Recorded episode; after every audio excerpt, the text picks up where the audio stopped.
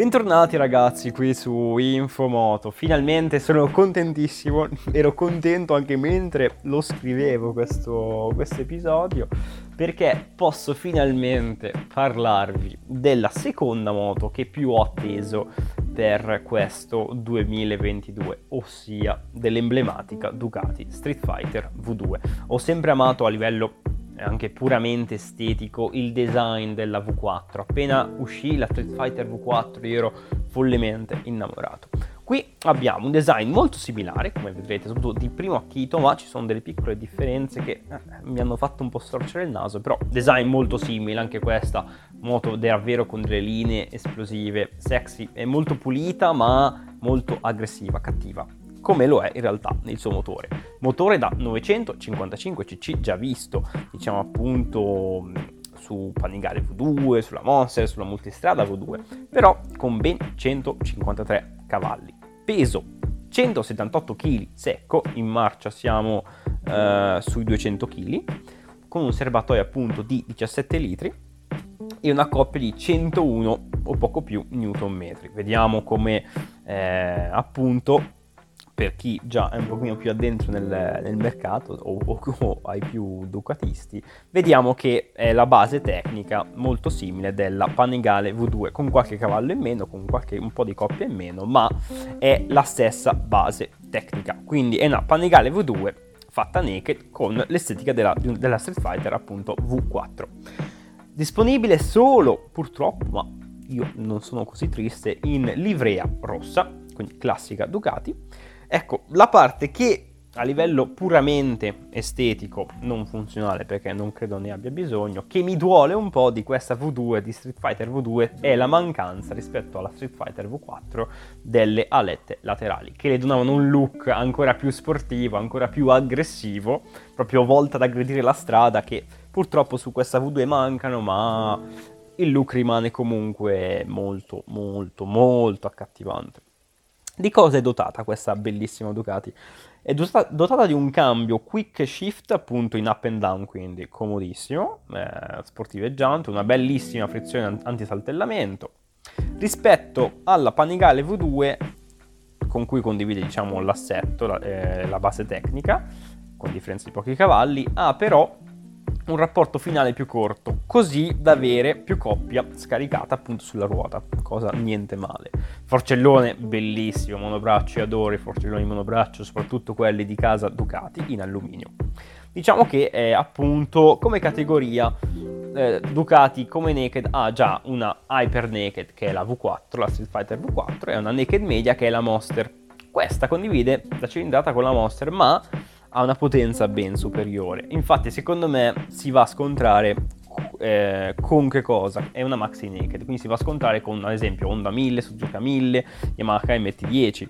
Eh, vediamo un po' eh, tipo la CB1000 della Honda, la Suzuki la nuova, GSXR della, della Suzuki, Yamaha MT10 che conosciamo bene, quindi queste secondo me sono le, le principali avversarie insieme anche alla BMW 1000.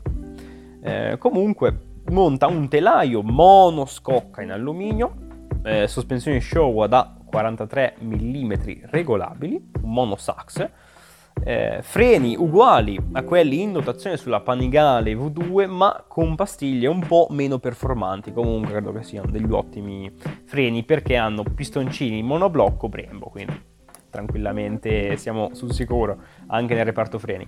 Gommata eh, da casa madre con una Pirelli Diablo Rosso 4, ottima gomma, mi sembra nuova se non mi sbaglio. Beh, il faro che dire, già lo conosciamo, un bellissimo faro aggressivo full LED con DRL, schermo TFT da 4.3 pollici che conosciamo, dotata di eh, piattaforma inerziale, ABS cornering, eh, come sulla um, V2 abbiamo sempre i nostri tre riding mode DTC, eh, Ducati Traction Control e Quick Shifter, come dicevamo.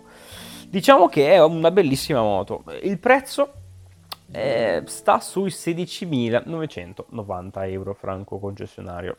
Prezzo che allora in realtà rispetto a, a una V4 ovviamente sono quei 3.000 euro in meno che sicuramente ci fanno la differenza. Un prezzo secondo me magari sì, un po' salato, però per la moto che è è anche un prezzo onesto. Eh, sappiamo che Ducati fa moto di qualità medio-alta, togliamo medio-alta, quindi di eh, grande manifattura, anche cura nei dettagli, eh, prestazionali, quindi è un prezzo che ci portiamo a casa una moto da 178 kg a secco di 153 cavalli, cioè una bella bestiolina esteticamente accattivante, sicuramente performante, quindi è un prezzo vantaggioso. Diciamo che rispetto alle concorrenti costa ovviamente un po' di più, però secondo me adesso non per essere di parte, ma quei soldi che possiamo investire in più su questa moto, secondo me ci verranno ripagati. Senza nulla togliere alla, alle Suzuki, Yamaha MT10, alla Honda CB1000, però diciamo che Ducati secondo me ha sempre un po' quella marcia in più, quella cura nel dettaglio.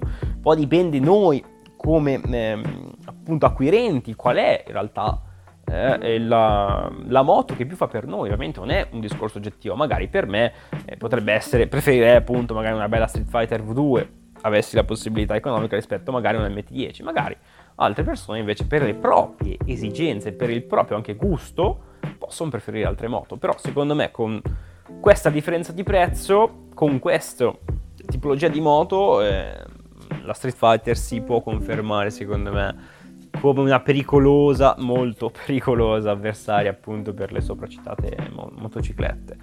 Guardate, io non vedo l'ora appunto di... ho vicino a casa un concessionario Ducati, non vedo l'ora appunto di andare a vederla ancora dal vivo perché davvero è bellissima. Vista da ECMA è davvero incredibile, incredibile. Perché sembra un giocattolino, e lo è, con un motore che ti fa, ti toglie più che un sorriso secondo me, davvero. Grazie a tutti allora ragazzi essere qui a, appunto a un nuovo episodio di Infomoto, il quarto di questa nuova stagione. Fatemi sapere anche nei commenti, eh, magari anche su Instagram o qui, eh, se metterò appunto nelle sezioni del, del, podcast, fatemi sapere cosa ne pensate voi di questa fantastica moto. Cosa ne pensate e eh, magari quale moto nel 2022 più vi ha, diciamo, attratto, quale più vi ha fatto sognare. Grazie ancora per essere qui, vi aspetterò settimana prossima con un nuovo episodio.